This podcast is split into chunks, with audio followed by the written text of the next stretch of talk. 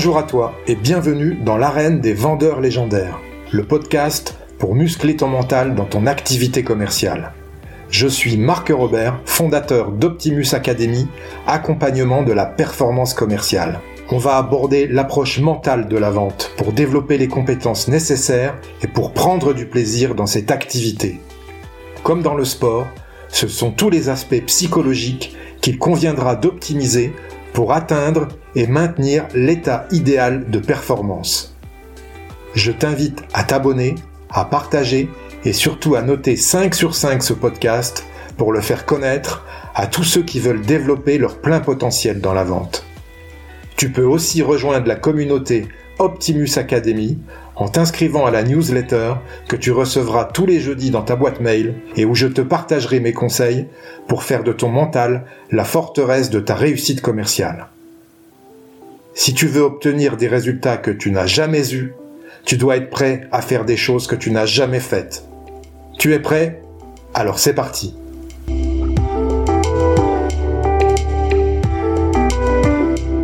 Aujourd'hui, pour le 19e épisode du podcast L'arène des vendeurs légendaires, j'ai le plaisir de recevoir Mathieu Bernard, gross marketer chez Iconoclast. Bonjour Mathieu. Bonjour Marc. Alors comment vas-tu et surtout euh, est-ce que tu peux te présenter? Mais ça va très très bien, Marc. Je suis ravi, euh, ravi de, de, faire ce podcast ce matin. Euh, je, moi, pour me présenter, je suis Mathieu Bernard. En fait, je suis juste un gars de 32 ans qui essaie de, de cheminer vers euh, la version la plus aboutie de lui-même, euh, avec beaucoup d'erreurs et quelques réussites. par exemple, moi à la base, mon, mon kiff c'était vraiment le sport et, et l'extérieur, et je m'étais promis quand j'étais petit de ne jamais travailler assis à un bureau. Et euh, voilà, bah, je me suis retrouvé à faire une classe préparatoire, une école de commerce, euh, et puis ça fait plus de dix ans que je fais euh, de la vente en ligne, du growth et du marketing. Euh, dans des grands groupes, dans des plus petites boîtes, assis à un bureau.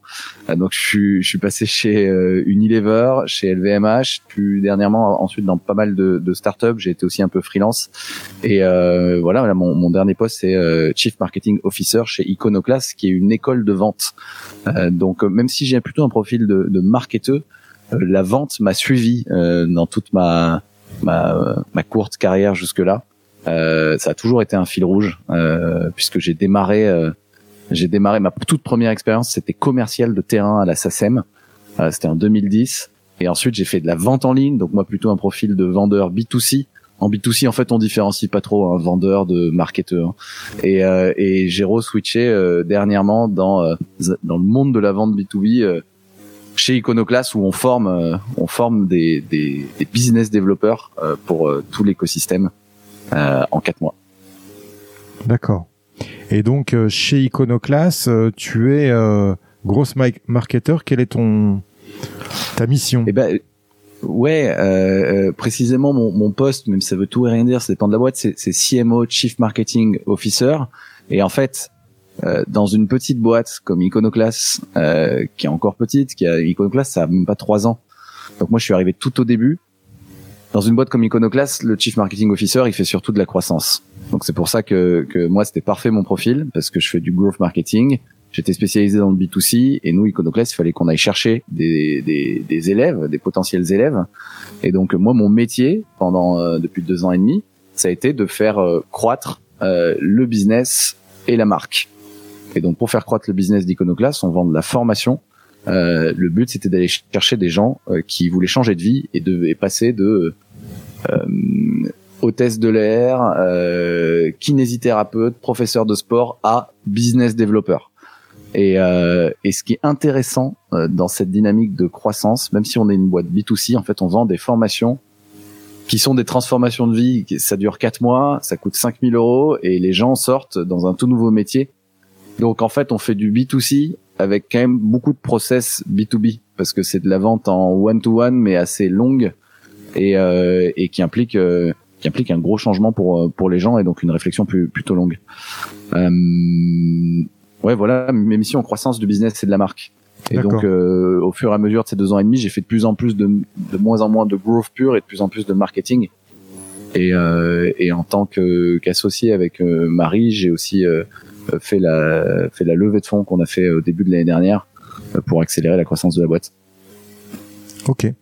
Du coup, euh, comment vous recrutez vos, vos nouveaux euh, entrants, vos nouveaux apprenants? On a testé plein de choses, Marc. Euh, on a testé plein de choses en termes de canaux d'acquisition, mais globalement, nos nouveaux, nos nouveaux apprenants, on, on, a une sorte de process de sélection. Parce que Iconoclass, on, on dit qu'on est ouvert à tous, mais pas n'importe qui, tu vois.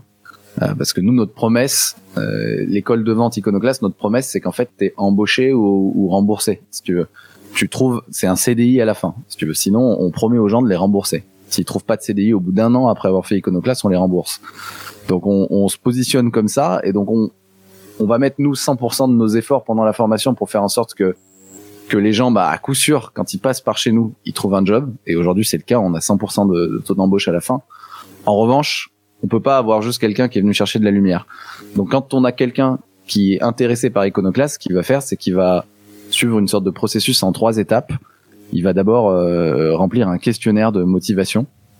Ensuite, il va, euh, il va euh, potentiellement faire un cas pratique. Ça, on l'a testé avec et sans. Et ensuite, il fait une sorte de petit entretien, comme un entretien RH en fait, pour tester. On va vraiment tester le potentiel et la motivation. Et le process de sélection pour entrer chez Iconoclast, en fait, on l'a pas euh, établi au hasard. On l'a établi comme un process de sélection RH dans une entreprise, plus ou moins. Et parce qu'en fait, ce qu'on dit aux gens qui arrivent chez nous, c'est que ben oui, c'est une école, mais en fait, euh, les quatre mois d'iconoclasse, trois mois et demi en réalité, parce que les, derniers jours sont, sont destinés à la, à la recherche d'emploi pour ceux qui n'ont pas encore trouvé. C'est comme une période d'essai. Quand ils arrivent chez Icono, ils sont sales en période d'essai. Et nous, notre promesse aux entreprises, et c'est pour ça qu'il y a beaucoup beaucoup de boîtes qui viennent recruter chez nous, c'est qu'ils vont être euh, opérationnels dès le jour 1. Donc en fait, le process de sélection Iconoclast, c'est comme un process RH. Ils arrivent en période d'essai chez Iconoclast, ils ressortent, ils ont déjà fait 3000 calls, 700, enfin 3000 appels, 700 rendez-vous, 700 calls, une centaine de rendez-vous, et ils ont déjà closé des, des vrais clients pour toutes nos boîtes partenaires qui viennent, qui interviennent chez nous. Wow, le rêve. C'est toute euh, la formation, ouais, c'est toute la formation euh, des commerciaux qui devrait être comme ça, c'est dingue. C'est une, ben, formation pratico-pratique, quoi. C'est c'est top. Ouais, on est, ouais, c'est euh, c'est vraiment 20% de théorie, 80% de pratique. Nous, c'est ce qu'on dit chez chez Iconoclast, parce que la la la philosophie qu'on a, et en tout cas que moi je partage de la vente, c'est que la vente, c'est un peu comme le, le, le poker. Je crois qu'on pourrait dire pour le poker, mais aussi pour les échecs, pour pas mal de choses. Pour l'exemple, c'est qu'il faut cinq minutes pour euh, apprendre les règles, en tout cas au poker, et toute une vie pour devenir bon. Tu vois? Et la vente, dans, à une autre échelle, bien sûr, il y a quand même un aspect où les règles et la technique, parce que c'est un métier technique, euh, s'apprend, il faut l'apprendre, mais euh, ensuite c'est que du sport, que du muscle, que de la pratique. C'est vraiment l'approche qu'on a chez Iconoclast. Donc en fait, les 20% de théorie on va les, les dispenser euh, par euh, par le jeu euh, à nos élèves et sur des et sur des sessions plutôt du lundi, tu vois, on a sur une semaine, c'est surtout le lundi où il y a de la théorie et il faut apprendre l'avant-vente, la vente, l'après-vente, donc la prospection, il y a plein de techniques, le rendez-vous, le closing, voilà, avec tout le spin selling, le, CIMAC, enfin que des choses dont tu es sur, sur lesquelles tu es bien meilleur que moi, je pense, mais qui ne qui ne s'inventent pas. Et ensuite, c'est 80% de pratique. Et euh, là, c'est que des, des, boîtes extérieures qui viennent, qui, qui, qui présentent leurs boîtes et les e-commerce donc euh, euh, vont faire du call, par exemple, de la prospection en réel pour Doctolib, prendre du rendez-vous pour Doctolib. Et en fait, vont faire que pratiquer pendant pendant quatre mois. Et là, je pense qu'il y, y a un vrai parallèle avec le sport. Nous, on essaie de, de faire en termes d'état d'esprit en termes de, de pratique, c'est qu'il faut se muscler, quoi. Il faut installer des routines, des rituels. Et en fait, au cours des quatre mois, nos, nos apprentis sales vont vont apprendre à vont apprendre la théorie, bien sûr, et ensuite, après, ils vont apprendre leur manière de faire. Nous, on, nous, on va plutôt les expliquer sur, euh, enfin, les accompagner, pardon, sur euh, bah, qu'est-ce qu'il faut faire, comment mettre en place des rituels. Puis ensuite, ils vont chacun trouver leur euh, leur truc, tu vois. Toi-même, tu sais qu'il n'y a pas il y a pas une manière de, de closer un client, il n'y a pas une manière de dire bonjour. Il y en a qui peuvent démarrer par comment ça va, d'autres est-ce que je vous dérange? Et en fait, selon euh, selon euh, qui tu es, ça va euh, et selon ta technique derrière, ça va plus ou moins bien marcher pour toi. Je sais que Arnaud qui est sales coach chez Iconoclast, le sales coach historique. Il démarre souvent par est-ce que je vous dérange? Et il y a pas mal de, de, de sales qui pour qui ça marche pas du tout, mais lui en fait il arrive à enchaîner derrière Et, et, et c'est sa technique à lui, quoi. Et voilà. Et comme et donc il y a cet aspect sport sport chez Iconoclast, je pense qu'il est, lié à la vraiment à la pratique, aux muscles. Et ça, moi, c'est un état d'esprit que j'adore. Ensuite, il y a l'aspect un peu plus scientifique parce que ce qui ne se ce qui ne se mesure pas ne, ne s'améliore pas. Et, euh, et, et, et donc bah, derrière cet aspect pratique, il faut à la fois être le sportif à l'entraînement, être dans des routines, enchaîner, enchaîner, enchaîner l'école par exemple, et aussi un petit peu euh, le scientifique dans son dans son labo, c'est-à-dire qu'une fois qu'on qu'on s'entraîne, qu'on qu'on qu'on commence à, atteindre des petits plafonds sur certaines techniques, va falloir se dire tiens, je vais faire l'hypothèse que euh, je pourrais faire mieux en changeant par exemple mon bonjour. Et euh, là, c'est comme le scientifique dans, son labo, on va tester et et, et s'améliorer. Et donc et donc ce qui est génial, c'est qu'il n'y a pas une manière de faire, mais plusieurs. En revanche, il faut beaucoup faire pour pour y arriver. Ok. Ouais, j'adore ce que tu ce que tu partages, Mathieu. Je te remercie déjà. Ça démarre très très fort. Euh, notamment bah, le sport, hein. tu sais que moi je suis ancien sportif, donc forcément ça me parle, le rapport entre sport et vente. Les rituels aussi, ça me parle, on va y revenir parce que je crois beaucoup à la puissance des rituels pour, euh, pour devenir performant dans ce métier. Et puis surtout, ce que j'ai noté, c'est que bah, chez Iconoclass, euh, les apprenants, les étudiants sont formés par des professionnels et pas par des profs. Hein qui sont très dans la théorie. C'est hyper important. Ouais, ouais, des professionnels. Alors déjà, effectivement, le, le, le setup d'Iconoclast, c'est qu'il y a des sales coach. En fait, c'est que des anciens. Euh, donc là, c'est Arnaud, Julien, Vanessa, Philippe. C'est que des anciens commerciaux ou même directeurs commerciaux. On a plutôt la moyenne d'âge, c'est plutôt 40 ans hein, pour nos sales coach, donc ils ont quand même une bonne expérience déjà. Et euh, ils ont chacun leur particularité. D'ailleurs, il y en a un qui était pro dans la négo, euh, un autre qui était plutôt pro dans le code call. Bref, les sales coach vont vraiment être là pour euh, délivrer la. Ils vont se diviser par classe déjà parce que pour nous c'est hyper important que chaque sales coach ait au maximum 20-25 personnes pour connaître les gens et apporter un vrai coaching personnalisé. Et en fait, eux, ils vont apporter de la théorie. Ils sont obligés de venir l'apporter avec leurs histoires personnelles toujours.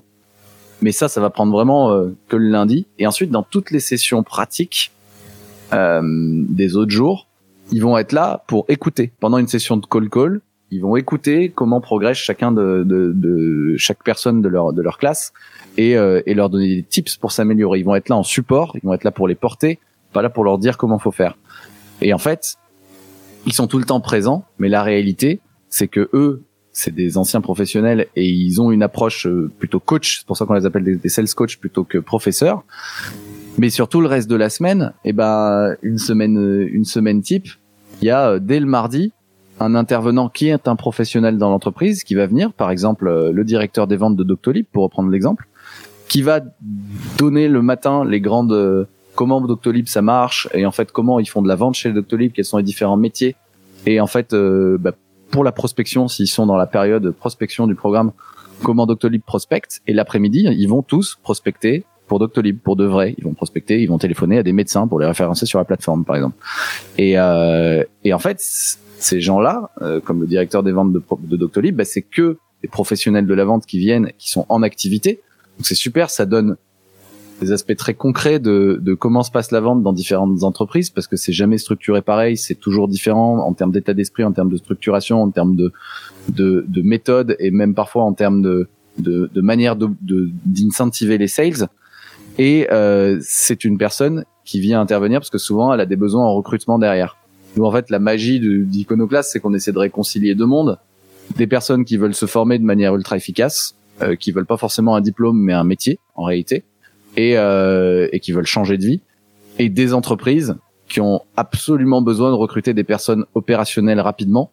Et donc, euh, on fait matcher tout ça. Donc, c'est pour ça que toute la semaine, t'as différentes entreprises qui viennent, qui pitchent leur boîte et, euh, et qui permettent à nos e-commerce de bosser directement pour elles sur l'après-midi. Ça permet aux e-commerce de voir différents, de voir la vente, la prospection, euh, la prise de rendez-vous, la négo, le call call pour sous différents angles. Et euh, ça permet aussi de voir différentes entreprises, différentes industries. Pour eux, c'est génial. Et ça permet aux, aux, gens qui interviennent, qui sont souvent des, des, directeurs des ventes ou des CEO pour des plus petites boîtes, de, de, de repérer des, des talents ou des profils qui vont euh, pouvoir potentiellement recruter à la fin des, des quatre mois. 40% des, des, des e-commerce sont généralement recrutés avant même la date de fin. Ok. Ah oui, c'est le cercle vertueux parfait. Euh, du recrutement, de, de la mise à l'étrier, enfin le, de mettre le pied à l'étrier de la vente. Enfin c'est vraiment chapeau et iconoclaste, hein, vraiment. On, essaie, on essaie, Marc. Et du coup, ça, vous sortez des bizdev, donc après ils vont essentiellement bosser dans la tech. Franchement, ils vont bosser dans toutes les industries. Euh, tout le monde a besoin de tout le monde a besoin de vendeurs. Donc oui, comme on est une boîte euh, iconoclaste sortie de l'écosystème euh, tech parisien, bien sûr, on a beaucoup de on a beaucoup de partenaires tech. Euh, néanmoins, il y en a beaucoup qui vont bosser dans l'immobilier. Il y en a qui vont bosser dans des plus grosses boîtes. Il y en a leur profil, c'est plutôt d'aller bosser chez, un Unilever, chez un Sixt, location de, de voitures. Donc en fait, non, on a, on a vraiment des gens. Bien sûr, on a un gros cœur euh, tech, mais justement, nous on s'attache à ce que nos partenaires quadrillent euh, le plus d'industrie possible et surtout le plus de taille de boîte possible. Parce qu'on a des profils qui ont aujourd'hui de 18 ans à, dans la promo actuelle, ça va de 18 ans à 65 ans. Euh, donc euh, des gens qui ont différents, euh, bah, différents eu, des vies différentes et différents niveaux d'expérience et qui n'ont pas forcément les mêmes aspirations. Un, un, un, jeune de 18 ans qui a les dents qui rayent le plancher, c'est génial. Il va aller euh, dans une boîte euh, comme SumUp qui est partenaire où plus il bosse, plus il va, plus il va bien gagner sa vie. Il va sortir des super salaires pour pour son pour son âge, mais il va bosser de 8 heures à 22 heures. Et il va s'arracher pour ça. On a des personnes qui ont plus d'expérience, mais qui ont un équilibre de famille à, gérer et qui vont aller euh, dans des entreprises ou sur des postes, par exemple en compte, compte management, qui requièrent, qui requièrent, qui sont pas forcément accessibles quand tu démarres, qui requièrent un certain, un certain niveau d'expérience, mais qui, euh, mais qui peuvent être plus faciles à, à organiser en termes de, de vie, euh, de vie euh, perso aussi, quoi. Je comprends. Et essentiellement, c'est euh, c'est pas forcément des des, des mises en situation en, téléphone, c'est aussi euh, des entretiens physiques qui sont réalisés Il n'y a pas que du, du phoning alors, il y a, beaucoup de phoning ou de visio, euh, parce que le Covid est passé par là. Donc même à un moment, on a dû tout faire à distance. Euh, néanmoins, on est, euh, mais je pense qu'on est parmi les seuls à continuer à faire du porte-à-porte. C'est-à-dire que pour euh, pour apprendre la prospection, euh, tu sais, le, le, programme chez Iconoclast, il est il est en, il est, il suit le cycle de vente en fait. Hein. On va faire, on va faire l'avant-vente, la vente et l'après-vente en gros. Et donc le plus dur, franchement, euh, surtout au début, bah, c'est euh, c'est la prospection, quoi. C'est c'est le c'est aller voir des clients à froid. Et, euh, et donc il démarre. On a des partenaires. je crois que cette fois, je sais plus le nom des partenaires qui ont fait cette promo, mais c'était des vendeurs de. C'est une boîte qui détient des qui qui produit pardon des des boissons. des boissons, je crois pas, je crois que c'est des thés. en tout cas, ils sont allés faire du porte à porte pour le compte de cette entreprise là au café, hôtel, restaurant. Ils se sont répartis les arrondissements et, euh, et rien qu'en une demi-journée, moi je les ai, je les ai accompagnés. Euh, bah, il y a déjà des progrès énormes et surtout euh, après ça soude les équipes et surtout après avoir fait du porte-à-porte, la prospection téléphonique ça paraît beaucoup plus facile d'un coup quoi. c'est clair. Donc ça reste, euh, non, ça reste hyper important. Donc ça c'est le volet physique. Il y a du porte-à-porte, mais en réalité après en, en trois mois et demi bah, on n'a pas beaucoup d'opportunités de faire faire des entretiens physiques. Euh, il faudrait peut-être en, arriver en, en caler plus, mais c'est compliqué parce qu'on a des promos de 90 aujourd'hui, 100. Et donc pour arriver à gérer une logistique avec une entreprise, euh, de la faire venir et de gérer des entretiens physiques avec des potentiels clients, euh, aujourd'hui on l'a pas craqué quoi. À part par le porte à porte. Je, si t'as une si t'as une idée, Marc, on est preneur. Ok, ok. C'était, mm. c'était une, euh, une question qui m'intéressait effectivement. Allez Mathieu, on, va, on, va, démarrer euh, directement sur l'objet du podcast qui est le mental dans la vente justement. Donc avec ce que tu as pu voir, selon toi, quelle est la meilleure qualité mentale euh, d'un bon vendeur? La meilleure qualité mentale d'un bon vendeur, euh, il y en a plein, mais je dirais de but en blanc la résilience. Moi, c'est le premier mot qui me vient en tête. Tout simplement, euh, bien sûr parce que j'ai vu euh, chez Iconoclast, mais aussi par mon par mon vécu. Euh, j'ai moi des expériences qui m'ont marqué, c'est que j'ai fait deux expériences commerciales et en fait c'était mes, mes premières. Pendant que j'étais en étudiant en, en 2010, j'ai d'abord fait un peu de prospection téléphonique pour le compte d'un pour le compte d'un site qui référençait des gîtes et chambres d'hôtes euh, qui voulait concurrencer Gîtes de France qui a pas émergé d'ailleurs ça s'appelait jto.com et euh, et ça me faisait 10, 10 euros par par heure euh, super super petit job étudiant c'était surtout super dur et euh, et, et là j'ai vu que la difficulté après 10, 10 appels 15 appels à se prendre des noms ou des soit des, soit même pas de décrocher soit des noms ça devenait très très dur et qu'il suffisait d'un appel euh, parfois au bout d'une heure, c'était à la 45e minute qu'il y avait enfin quelqu'un qui décrochait et qui disait bah ok, je suis chaud. Il suffisait d'un appel pour euh, pour relancer la machine. Et, euh, et donc ne jamais, enfin ça, ça m'a montré que c'était juste statistique et complètement hasardeux. Ça dépend aussi, ça dépendait aussi de mon énergie, hein, je pense. Mais mais en tout cas, moi qui étais pas bon, qui avait aucun niveau, c'était quand même euh, au hasard, ça pouvait arriver au bout de 10 minutes comme 45 minutes et faut rien lâcher quoi. Et ensuite euh, j'ai été commercial de terrain pour la SACEM, donc c'est la société des auteurs, compositeurs, éditeurs de musique qui collecte les droits euh, à tous les diffuseurs de musique en France. Et j'ai été deux mois sur la zone Dromardèche. donc là j'ai une petite histoire parce que j'étais tout seul dans une donc c'était l'été, il faisait 40 degrés, j'étais dans une petite Citroën C1 non climatisée J'étais responsable de la zone Dromardèche et je devais aller faire les cafés, hôtels, euh, euh restaurants pour aller euh, pour aller signer des contrats à tous ceux qui diffusaient de la musique. Et euh, alors déjà parfois on n'est pas bien, on n'est pas super bien accueillis et en plus on était en période de, crise pour ce milieu-là, donc c'était assez compliqué pour eux de, de payer pour de payer une redevance musicale. Donc le, le, métier c'était d'aller au contact, d'expliquer, et de signer des contrats quoi. Et euh, et euh, il y a une petite histoire qui m'a marqué à l'époque, c'est que j'étais euh, dans le dans, la Drôme, dans le Royan, dans le Vercors. J'étais à Saint-Eulalie en Royan et euh, je suis allé euh, toquer à la porte d'un d'un tatoueur bar kebab. Et donc bah, ça a pas raté. Il m'a vu arriver avec mon ordi. Il m'a dit bah euh, en fait dégage, sinon euh, je je, te, je, te, casse ton ordi sur la tête quoi. Et, euh, et donc ça démarrait mal et ça m'a un peu ça m'a un peu choqué sur le coup. Mais mais j'avais déjà vécu. Euh, c'était dans le deuxième mois. J'avais déjà vécu quelques quelques quelques rencontres houleuses. Et, euh, et, donc je lui ai dit, bah écoutez, je, comprends. En revanche, je vais juste m'arrêter, prendre un café, prendre une pause. Euh, j'ai besoin d'une pause et si vous et si vous avez euh, cinq minutes, je peux vous expliquer, euh, je peux vous expliquer ce qu'il en est parce que moi je suis juste de passage et euh, et si je peux aider, je le ferai. Je sais bien que je ferai rien avec vous.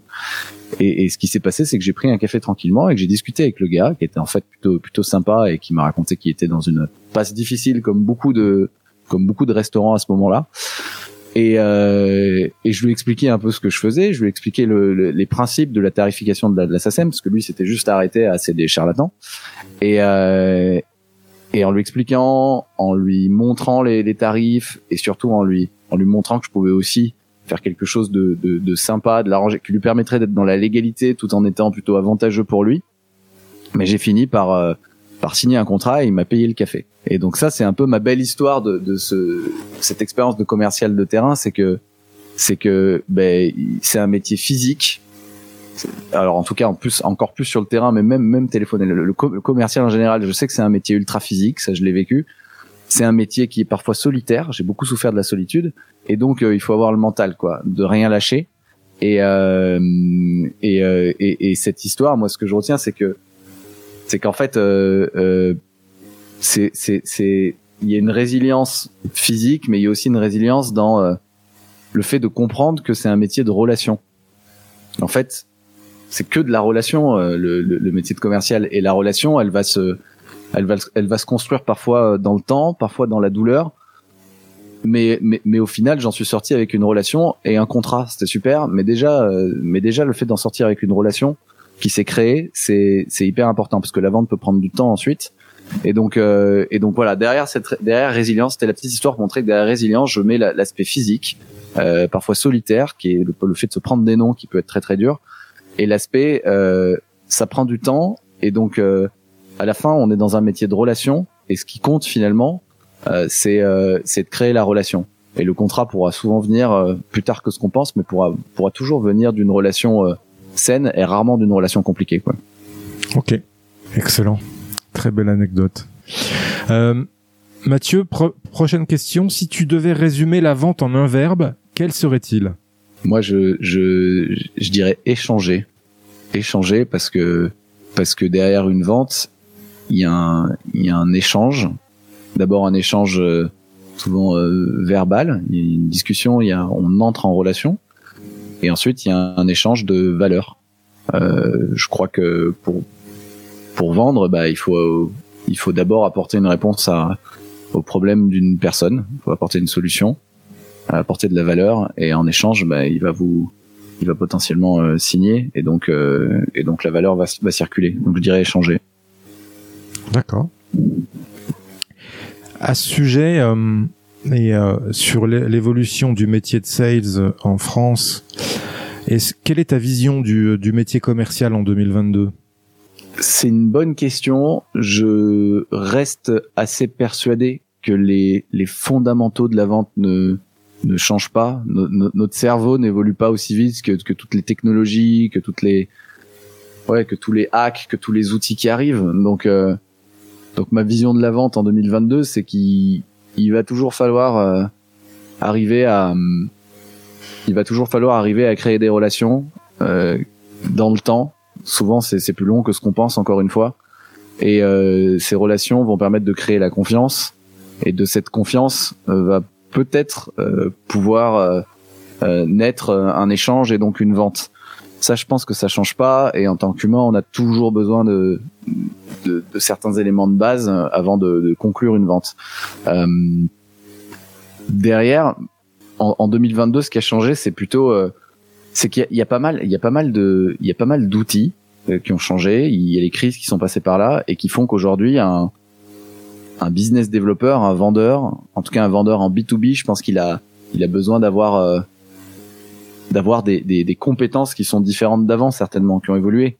Euh, Aujourd'hui, bah là tu vois, tous les deux, on a un micro, on est équipé. Je pense qu'un un vendeur, il doit savoir faire une vente, euh, même si c'est moins drôle, euh, ou un rendez-vous via du visio, euh, et donc et donc savoir se présenter à, à l'écran, savoir savoir s'équiper pour avoir un, un, bon son parce que la forme compte énormément et, euh, et arriver à, à, choper les codes ouais, de la vente à distance en fait. Ça, je pense, c'est un gros truc qui a changé et qui est compliqué pour pas mal de monde. Euh, le téléphone, c'était déjà très présent, mais maintenant la vente en visio, c'est hyper important et je pense que ça, ça change pas mal de choses. Le, le truc qui a changé aussi dans le métier du, du commercial, c'est que je pense qu'en 2022, on est tous euh, la marque personnelle, en tout cas avec l'essor de LinkedIn, etc., est très importante. Et, euh, et je pense vraiment que quelqu'un qui arrive à comprendre ça, à, part, en fait, à juste faire ce qu'il savait faire, parce que je pense que les, compétences de vente de base sont toujours les mêmes, mais en utilisant les, nouveaux canaux, en sachant vendre à travers un, écran, et en même temps en travaillant sur sa marque personnelle, par exemple sur LinkedIn, si, si ses clients sont sur LinkedIn, hein, Aujourd'hui, en B2B, euh, LinkedIn, c'est un énorme canal. Je pense que travailler sa marque personnelle dans le temps et arriver à, à produire de, de, la valeur, à engager son audience, c'est une, c'est une compétence qui est super importante aujourd'hui pour un, pour un vendeur. On est tous, en fait, c'est, c'est, on est dans l'autoproduction en permanence. Euh, et ça, et là, il y a un parallèle avec, euh, avec le marketing. Je pense que le business développeur d'aujourd'hui, heureusement ou malheureusement pour lui, il doit, euh, il doit avoir intégré quelques compétences de, de marketeur ou de growth marketer. Il doit savoir s'autoproduire en fait. Et s'autoproduire, ça veut dire que ben il a sa marque qui est comme un peu son petit avatar, euh, qui est une version réduite de lui-même, euh, ultra simplifiée sur, LinkedIn. Il choisit ce qu'il montre. Et, et, pour engager les gens et pour euh, créer de la confiance auprès d'une certaine audience, auprès de certains clients, ben, il va constamment devoir donner, trouver sa manière à lui de donner de la valeur, d'interagir euh, pour construire des, des, relations.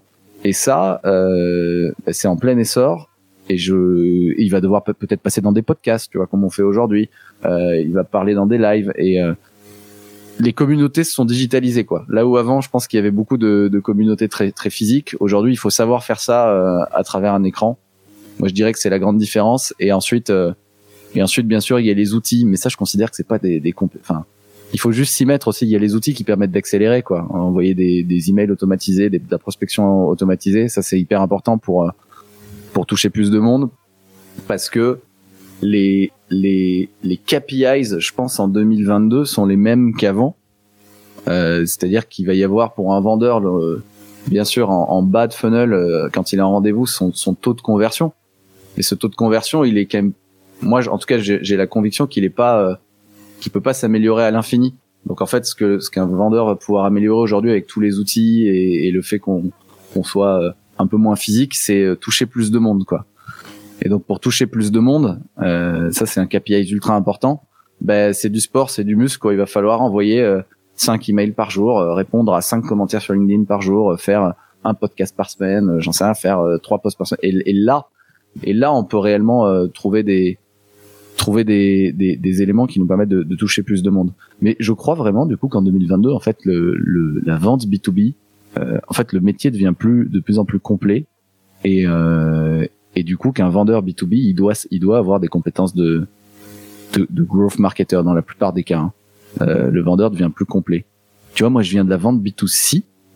Euh, donc, tu vends à des humains en B2C, mais en fait, tu vends à des milliers d'humains en même temps. Donc euh, c'est juste logique de créer une sorte, euh, d'essayer de parler à un, humain. Moi, moi j'ai fait du e-commerce, hein, je, viens, je viens vraiment de là.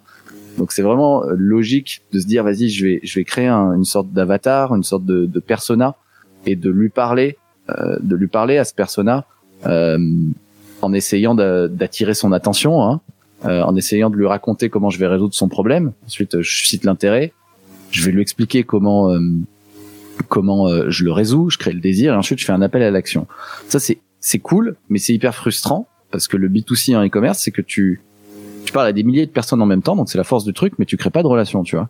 Alors qu'en B2C, B2B, tu vends aussi à des humains, mais euh, je pense que non seulement il y a les mêmes mécaniques, mais qu'elles sont beaucoup plus personnalisées euh, et que tu peux créer une, une réelle relation. Moi, c'est ça que j'aime bien dans la vente, euh, dans la vente B2B. Euh, euh, et ce que j'ai, et ce que j'ai remarqué dans le B2C aussi, euh, mais que je pense qui, qui, est vrai aussi en B2B, c'est que tu arrives toujours à un moment, ce que je disais, ou sur un canal. Moi, vraiment, mon, mes métiers, c'était acquisition, e-commerce, donc donc euh, Google Ads, Facebook Ads, euh, etc. Et il y a toujours un moment où sur un canal, tu arrives à une sorte de plafond de verre, tu vois. Tu tu peux pas augmenter tes conversions indéfiniment. Au bout d'un moment, ça te coûte trop cher. Continuer à investir parce que tes conversions atteignent une sorte de plafond. Et donc, ce qui est hyper important en B2C, c'est de de créer un mixte, si possible avec de l'organique et du payant, où tu où tu où tu parallélises des canaux, parce qu'en fait, euh, une fois que tu as essoré euh, Facebook Ads, eh ben, sur Google, tu vas trouver d'autres gens euh, beaucoup moins chers. Et donc ça, c'est une affaire de d'aller chercher des gens sur d'autres canaux. Et je pense que c'est vraiment cette logique du vendeur en général, mais donc notamment aussi en B2B en 2022, c'est que c'est plus facile d'aller chercher plus de monde que d'augmenter indéfiniment ses, ses conversions. Et, euh, et donc je crois qu'aujourd'hui c'est vraiment une affaire de répétition, d'endurance et de résilience, comme avant, euh, simplement en utilisant euh, les nouveaux outils. Quoi. Très intéressant ce que tu partages puisque ça développe aussi incroyablement le niveau de compétence des sales. Parce que là, il faut être capable de faire de l'emailing, il faut être capable d'activer la recommandation, il faut être capable d'engendrer des partenariats, il faut euh, être capable de vendre à travers un écran en visio, il faut être capable de faire de du, de la publicité payante pour attirer. Ça fait beaucoup beaucoup de compétences. Ça fait beaucoup de compétences et, et j'en oubliais une euh, qui est, qui est certainement essentielle, peut-être plus qu'avant. C'est effectivement le, le, copywriting parce que parce que parce que on vend de plus en plus par email, on fait des posts sur LinkedIn, la relation, en tout cas la, la prospection, elle se fait euh, elle se fait beaucoup aussi par écrit et euh, et je pense qu'il faut toujours être super fort à l'oral. Hein. Attention, le, le canal euh, d'acquisition le plus efficace, en tout cas ce qu'on observe chez Iconoclast, ça reste le, la prospection téléphonique. Hein. Alors encore plus le porte-à-porte, mais on peut pas tout faire en porte-à-porte. Mais vraiment, plus c'est physique, plus c'est one-to-one, plus ça, plus ça fonctionne. Donc euh, simplement, ouais, pour écrire son script, en fait, en fait, la partie copywriting, je pense que c'est une compétence qui rassemble pour le coup les marketeurs et les, et les sales, qui est euh, ultra importante aujourd'hui et qui, en plus, je pense, c'est transférable à d'autres métiers et ne va jamais être périmé euh, parce que pas grand monde peut faire le, copywriting à, à, notre place.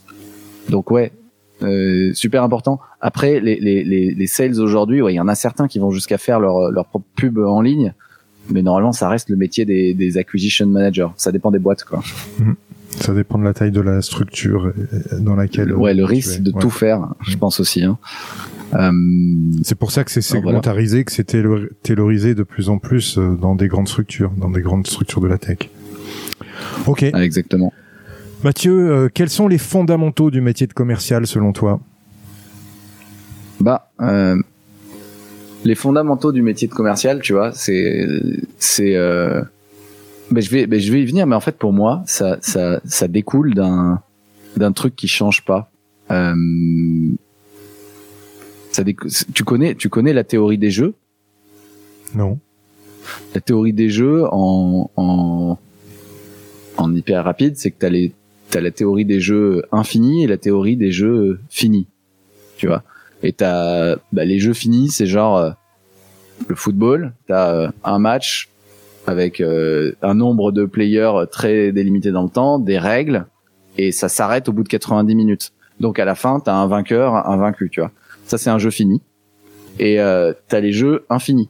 C'est les jeux où t'as pas de règles du jeu. Tu peux avoir des nouveaux entrants à tout moment et où le but c'est de le but c'est de durer.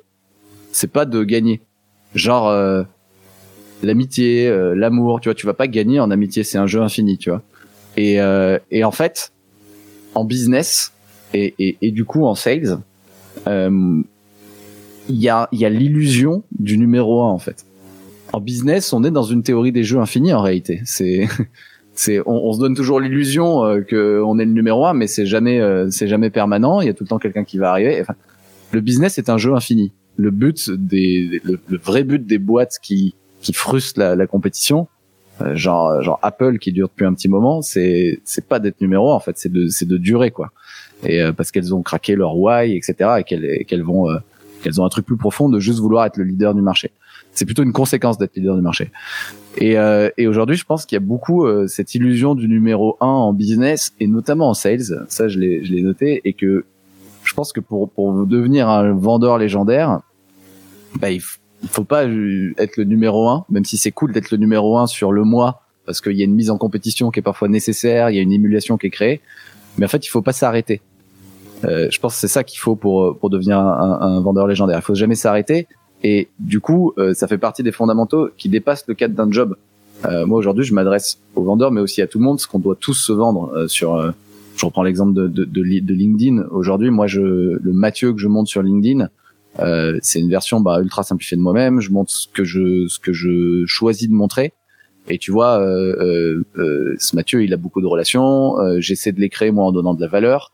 Et les relations que j'ai tissées pendant que j'étais dans mes anciens jobs ou même chez Iconoclast, elles sont pas toutes devenues clients pendant que j'étais chez Iconoclast, alors que c'était quand même mon objectif. mais si je continue à leur apporter de la valeur, elles seront peut-être mon client un jour, tu vois. Euh, et du coup, ben, j'en viens sur les fondamentaux pour moi de, de la vente. Pour moi, les fondamentaux, c'est d'adopter une posture avec un état d'esprit infini, à l'inverse d'une posture avec un état d'esprit fini. Pour moi, les fondamentaux, du coup, je vais, je pense qu'il y en a à peu près trois, euh, et, je vais les résumer en, trois postures pour moi. C'est euh, qui sont les des postures plutôt infinies. C'est euh, la première, c'est pay it forward. Tu vois, c'est vraiment le truc de euh, donner avant de recevoir parce que c'est un échange et que et donc ça peut être du contenu, ça peut être de l'aide, euh, répondre au téléphone pour euh, donner un, un tip en cinq minutes, ça peut être du conseil. Et, euh, et derrière ce principe de pay forward, il y, a un, principe en fait ultra puissant qui est pas du tout de moi, qui est le principe de réciprocité. C'est-à-dire que quelqu'un, euh, ça c'est dans nos gènes, quelqu'un qui qui t'a aidé, tu vas tu vas pas forcément lui acheter un truc, hein, mais tu vas te sentir humainement, c'est humain, tu vas te sentir redevable d'une certaine manière. Donc euh, cette posture-là, le pay it forward, le, donner avant de recevoir, c'est quelque chose euh, qui pour moi est un fondamental euh, de, de la vente. Et ça, ça s'oppose. Si on prend la posture finie qui s'oppose en miroir, c'est le vendeur de tapis, tu vois, la, lourdeur du mec qui qui ne te parle que pour te vendre un truc. Sinon, et, enfin voilà, c'est et, et, on en reçoit et, sur LinkedIn, j'en reçois des messages où, les gens ne me parlent parfois tous les un an, je vois la conversation que pour me vendre un truc quoi. Et donc il y a pas de relation et il m'apporte pas de valeur. Donc euh, ça c'est deux, c'est la première posture. Le deuxième fondamental pour moi c'est, euh, euh, enfin le deuxième, la deuxième posture fondamentale c'est euh, c'est parler, euh, pas forcément parler que de soi, mais plutôt parler de parler de ses partenaires ou, ou même faire parler ses clients à sa place. C'est la preuve sociale. Je pense que et ça découle en fait. Hein, toutes ces postures sont liées. Parce que c'est beaucoup plus puissant de faire parler, de mettre en avant des gens qui sont potentiellement des partenaires ou des clients, ou de, de, de, de s'associer à des gens euh, de pas être tout seul en vrai, et euh, voire même de faire parler ses clients à sa place. Euh, et donc ce principe de preuve sociale, il s'oppose à au vendeur qui, qui, qui dirait que moi, moi, moi, et qui parlerait tout seul, qui, qui donnerait jamais la parole aux autres, qui parlerait que de lui. Euh, dernière posture euh, infinie, qui est pour moi un autre euh, euh fondamental de la vente, c'est, bah, je disais qu'il faut jamais s'arrêter. En fait, faut nourrir le lien quotidiennement. Donc ça peut être des réponses sur LinkedIn, commenter les posts de, de gens proches de nous sur LinkedIn, ajouter, je reste sur LinkedIn, ajouter des gens à son réseau tous les jours qui peuvent être des potentiels clients. Ne pas attendre d'être en, en galère pour en fait construire son réseau tous les jours. Même si ça sert à rien le jour J, j'ajoute moi j'étais CMO, bah, je vais ajouter cinq autres marketeurs, voilà, je ou, ou euh, j'ajoute des head of sales parce qu'en fait ils sont dans ma cible. Euh, donc nourrir le lien quotidiennement c'est ultra important et, euh, et, et ça ça s'oppose et donc ça veut dire répondre, hein, ça veut ça veut dire investir aussi un peu du temps pour euh, pour interagir et ça ça s'oppose à une posture un peu finie du, du mec qui est busy tout le temps. En fait ce mec qui est busy tout le temps c'est celui qui qui te parle euh, que pour te vendre un truc au moment où il doit te vendre un truc, tu vois. Donc voilà, moi je dirais principe de réciprocité, euh, vraiment vraiment vraiment important. Euh, faire parler les gens à sa place, enfin mettre, euh, en fait, faire vendre les gens à sa place. ça c'est le truc le plus fort, c'est la preuve sociale et et, et nourrir le lien quotidiennement avec son réseau et, et, son audience qui peuvent un jour être des clients ou apporter des, des affaires. Parce que la vente c'est toujours plus long que que ce qu'on croit. Ok. Euh, une, une, voilà. une excellente valeur partagée cette théorie des jeux finis et des jeux infinis. Je connaissais aussi, enfin, euh, euh, Georges Devine dans le podcast numéro, dans l'épisode 11, nous avait expliqué aussi la différence entre le vendeur qui vise la fin du mois et celui qui vise la fin des temps. Eh ben c'est ça, c'est exactement ça. Je vais réécouter cet épisode, euh, Marc. Quelles sont tes théorie valeurs des jeux finis, pardon, théorie des jeux finis infinis, juste pour donner le, la référence pour ceux qui, s'intéressent, c'est Simon Sinek qui en parle très bien. D'accord, Simon Sinek. Euh, il a un, un livre qui s'appelle The Infinite Game, qui est, qui est super. Et il fait aussi des, d'ailleurs, il y a aussi des conférences sur YouTube pour ceux qui ont, qui ont pas envie de lire, euh, qui résument sa, bien sa, sa pensée. Il s'exprime pas mal sur des TED Talks, etc. Ah, je connaissais pas ce, ce livre, je connaissais forcément euh, le pourquoi de Simon Sinek mais pas celui-ci. Et tu as aussi euh, Carol Dweck qui oppose la, le growth mindset du fixed mindset. Si ça te parle. Ok. Voilà. Ok, ben je connaissais pas, je vais regarder. Quelles sont tes valeurs dans ton activité euh, commerciale, Mathieu? Quelles sont les valeurs que tu défends en tous les cas? Les valeurs que je défends dans mon activité commerciale, euh, je, je les ai pas formalisées sous forme de mots, mais euh, Mais euh, le, le, pour moi, c'est enfin encore une fois le, plus important, c'est la relation. Donc, euh, donc je sais pas quelle valeur il y a derrière. Si c'est le, le, si c'est le partage ou le. En fait, pour pour moi, le plus important, c'est tisser des relations au-delà de faire une vente. Ça pourra devenir une vente un jour. Donc le en valeur derrière, il y a quoi?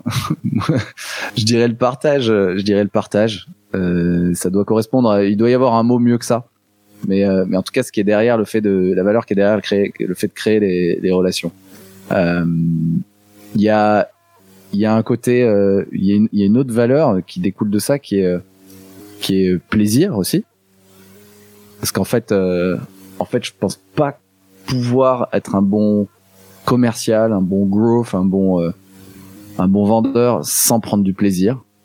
Et ça passe beaucoup par les relations et ça passe aussi par tout à l'heure on a parlé de, de, il y a des infinités de canaux, de techniques, d'outils. Je pense que ça passe par le fait de trouver ses points forts et d'essayer d'aller euh, travailler à l'intersection de, en tout cas pour moi, de mes points forts et des canaux qui existent. par exemple, bah, j'aime bien, euh, j'aime bien euh, là je, faire un podcast avec toi. C'est un truc qui m'apporte du plaisir, tu vois. Pour certains, ça pourrait être écrire un article. Enfin voilà. Donc donc hyper important la dimension plaisir. Et je pense que ça se ressent dans les relations. Et dernière euh, et dernière valeur, bah, j'en ai parlé tout à l'heure, c'est la c'est la résilience quoi, de jamais rien lâcher quoi. C'est c'est les effets composés, tu vois, les, petites rituels, les petites routines que tu fais tous les jours qui sont, euh, je crois qu'il y a le chiffre hein, des effets composés, c'est si t'es 1% meilleur chaque jour, en fait en un an t'es 37 fois pour cent, t'es 37 fois meilleur.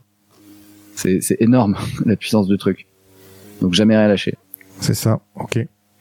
Justement, enfin, on va faire euh, un, petit focus sur l'énergie euh, pour performer. Euh, ça, ça fait sens avec le jamais rien lâcher. Est-ce que tu as des astuces ou est-ce que chez Iconoclast vous avez des astuces pour gérer l'énergie? Parce que c'est un métier qui consomme énormément d'énergie, le métier de sales. Est-ce que vous développez des choses particulières à ce niveau-là? Oui, oui, oui. Chez, chez Iconoclast, en fait, on bah, très concrètement, en fait, il y, a un volet du programme qui, est développement personnel. Donc, euh, il y a des intervenants qui viennent, qui sont des coachs en développement personnel, euh, sous le sous la direction de Mathieu Thomé, qui est directeur du programme de développement personnel. Il y a par exemple des cours d'auto-hypnose. Euh, en fait, c'est des sessions où euh, tu apprends à tu, tu apprends à pratiquer des rituels euh, d'auto-hypnose qui permettent par exemple de te calmer ou de te déstresser entre deux rendez-vous. Ça, ça permet de mieux enchaîner. Si tu t'es pris euh, 10 noms dans la matinée, avec t'as un, un rendez-vous important qui est le 11e euh, en fin de matinée, c'est important d'arriver avec un état d'esprit plutôt euh, positif et de garder, garder la, la, niaque. Donc un rituel d'auto-hypnose qui est, qui est très très simple, c'est euh, ça peut être simplement de de, de faire de la, de la respiration, ce qu'on appelle de la respiration cyclique, c'est-à-dire de se poser simplement deux minutes, de fermer les yeux et de prendre une grande inspiration qui dure 4 secondes, de bloquer la respiration 4 secondes, d'expirer 4 secondes, de bloquer 4 secondes, de réinspirer pendant 4 secondes. Et ça, c'est un exercice en fait de cohérence cardiaque qui va permettre de réaligner la respiration et le battement du cœur. Le fait de faire ça, euh, régulièrement, ça prend que deux minutes dans une journée. C'est une bulle d'oxygène qui permet de réoxygéner le, cerveau en, réalité et de se reconditionner euh, pour euh, déjà se calmer, faire baisser le stress et de se reconditionner pour passer à l'attaque. Si ça, tu le fais souvent et que du coup c'est associé à un moment où bah, je me calme et je me remets en mode en mode guerrier pour pour repartir, ça va devenir un véritable rituel qui remet en énergie. Parce qu'en réalité chimiquement enfin physiquement ça ça réoxygène le, le cerveau. Euh, là tu vois je respire, je parle beaucoup je respire pas assez j'ai pas assez d'oxygène euh, donc pensez à la respiration. On fait beaucoup d'exercices de respiration chez Iconoclast. Ça c'est pour les rituels purement euh, physiques. Et euh, derrière ben un petit tips. Là tu vois je l'ai pas du tout appliqué aujourd'hui. C'est euh, de se mettre debout.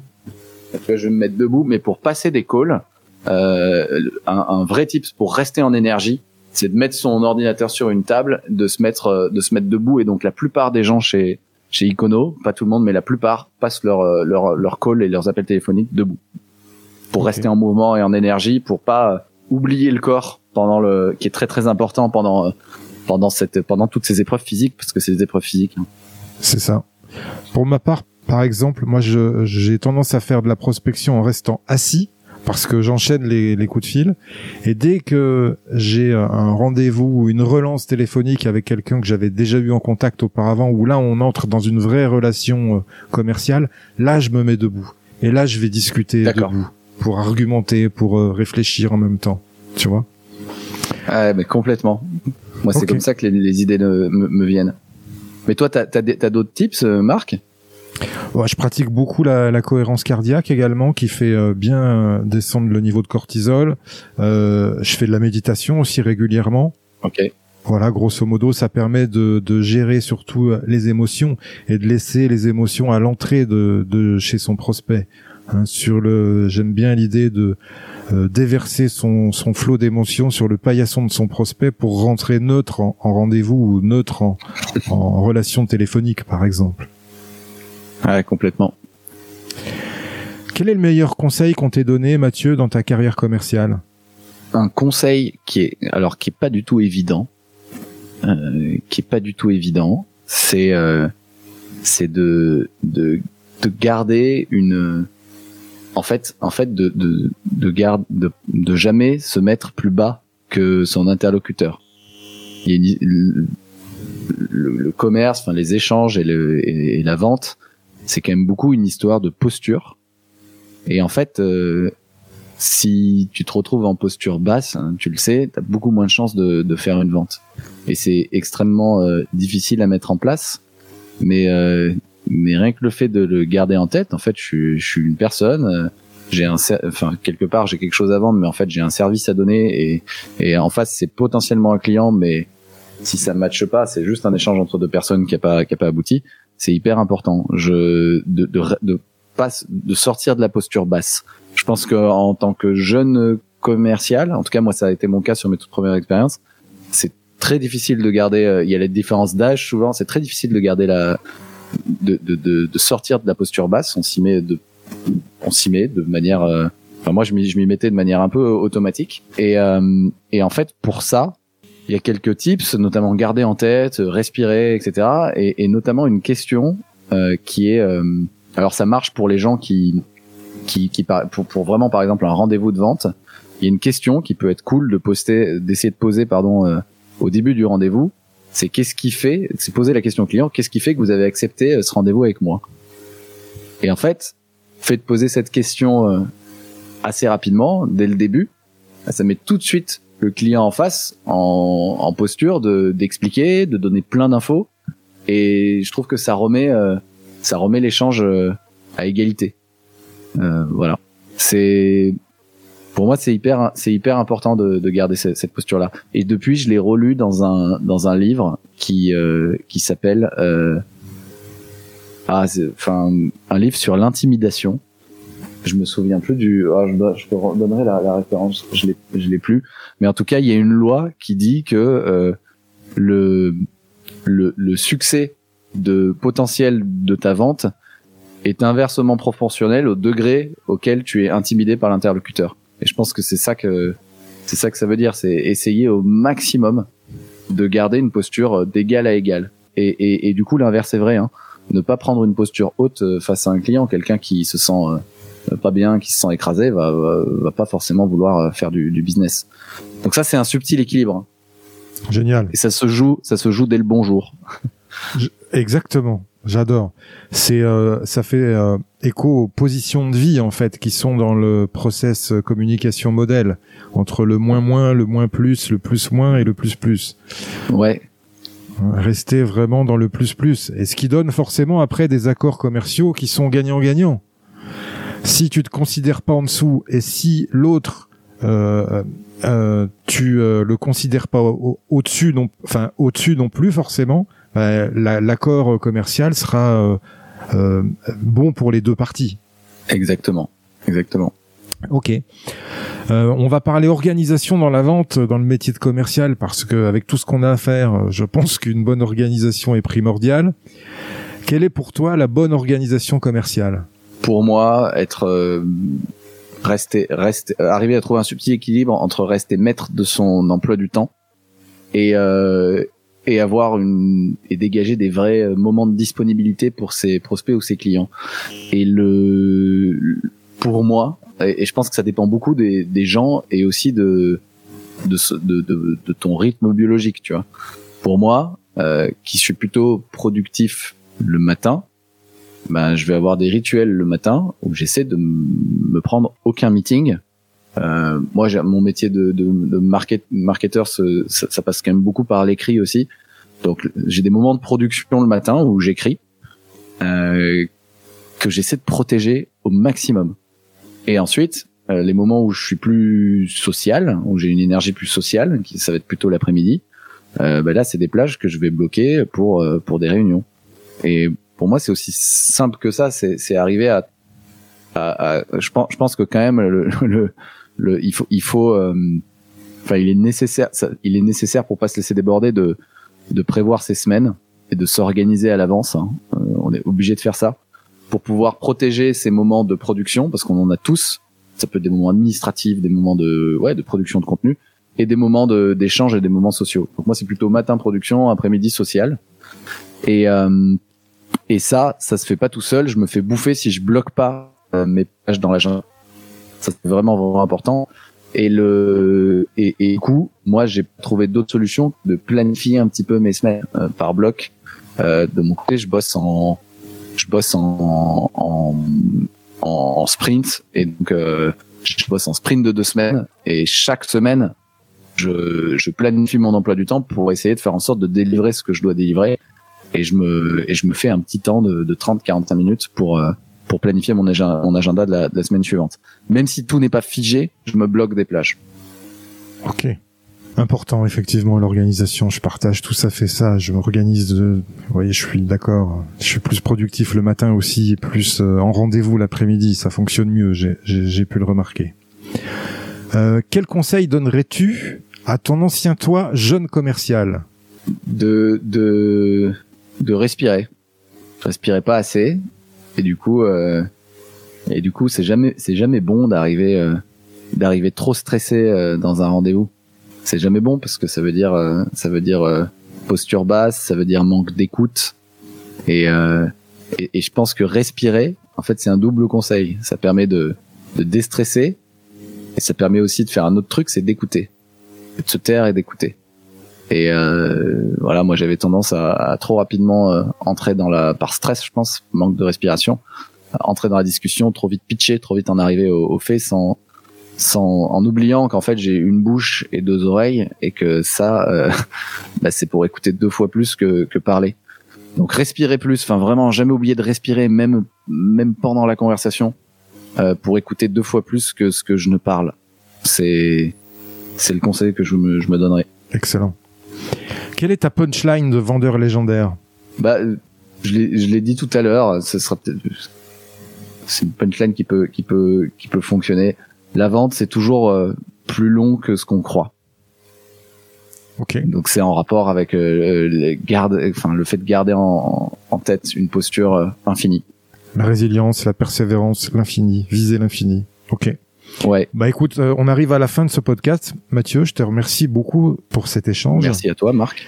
Mais c'est pas tout à fait fini. Je finis toujours par des questions euh, rapides, des questions rafales comme ça, un top 5 des, euh, des des questions comme les meilleures actions dans le sport, tu vois. On finit toujours comme oh. ça. Waouh, mais je me concentre alors. Une citation qui t'inspire ou qui peut inspirer les futurs vendeurs légendaires? Saute et le filet apparaîtra. saute dans la relation, saute dans la vente. Un livre ou un média à suivre pour devenir un vendeur légendaire? C'est le, le, livre, je crois que c'est euh, Influence et, et, manipulation. Je crois que c'est Robert euh, Cialdini. Il y, a des, il y a les principes de base en fait, qui ne changent pas. Excellent, j'adore ce livre. Le basique que tout commercial doit, doit lire. Ouh, et j'ai lu aussi récemment euh, Atomic Habits de James Clear, qui est excellent pour quiconque veut euh, mettre en place des changements, notamment en installant des nouvelles habitudes. On parlait de rituels et d'organisation, super livre aussi. Mm. Un conseil pour rester au top de sa légende commerciale Prendre soin de soi, prendre soin de soi, euh, faire du sport, faire euh, faire autre chose, euh, faire autre chose en fait, faire du sport. Je pense que c'est tellement physique et mental que que pour durer, puisque c'est l'objectif de durer dans le temps, bah c'est comme un sportif quoi. Il faut savoir euh, faut savoir prendre euh, prendre soin de son corps. Ok. Une question à poser à son client et qui gagne à tous les coups. Ah ben je vais la redire. C'est c'est qu'est-ce qui fait que vous avez accepté le rendez-vous avec moi? Le plus tôt possible dans le rendez-vous. Une croyance limitante que tu as su briser. Le fait que euh, j'étais euh, trop euh, trop timide pour aller euh, taper à la porte de, de quelqu'un. Ok. Avant de se dire au revoir, Mathieu, est-ce que tu as un invité à me recommander qui a su développer un mental fort dans son domaine commercial et qui pourrait inspirer nos auditeurs? Et bien sûr, je recommande Mathieu Thomé, qui est euh, qui est ancien directeur commercial et euh, qui est aujourd'hui directeur du programme de développement euh, personnel chez Iconoclast et qui développe le mental euh, d'acier de nos iconers. Ah bah j'ai hâte de le recevoir sur ce podcast. Où on peut te retrouver? Où on peut te retrouver enfin Mathieu? De mon côté, principalement LinkedIn. LinkedIn, Mathieu Bernard. C'est, je réponds à mes messages et, et généralement je suis à peu près euh, actif. Parfait. Qu'est-ce que je peux te souhaiter enfin commercialement pour ton futur? Beaucoup de, de relations qui, de relations pérennes qui amènent, euh, qui amènent à des super projets et, et peut-être des ventes. Ok. Super. Je te remercie pour cet échange. Tu as transmis Merci énormément toi, de valeur. C'était euh, génial. Tout le monde va pouvoir ah bah euh, récupérer plein de choses. C'était top. Je te remercie beaucoup en tous les cas, Mathieu. Je, je suis ravi si ça peut aider, Marc. Au plaisir, en tout cas. À bientôt. Au revoir. À bientôt. Salut. Merci à toi, cher auditeur, d'avoir suivi l'épisode jusqu'au bout. J'espère qu'il t'a plu, que tu as appris des choses et surtout que tu vas pouvoir les implémenter dans ton activité pour améliorer tes résultats.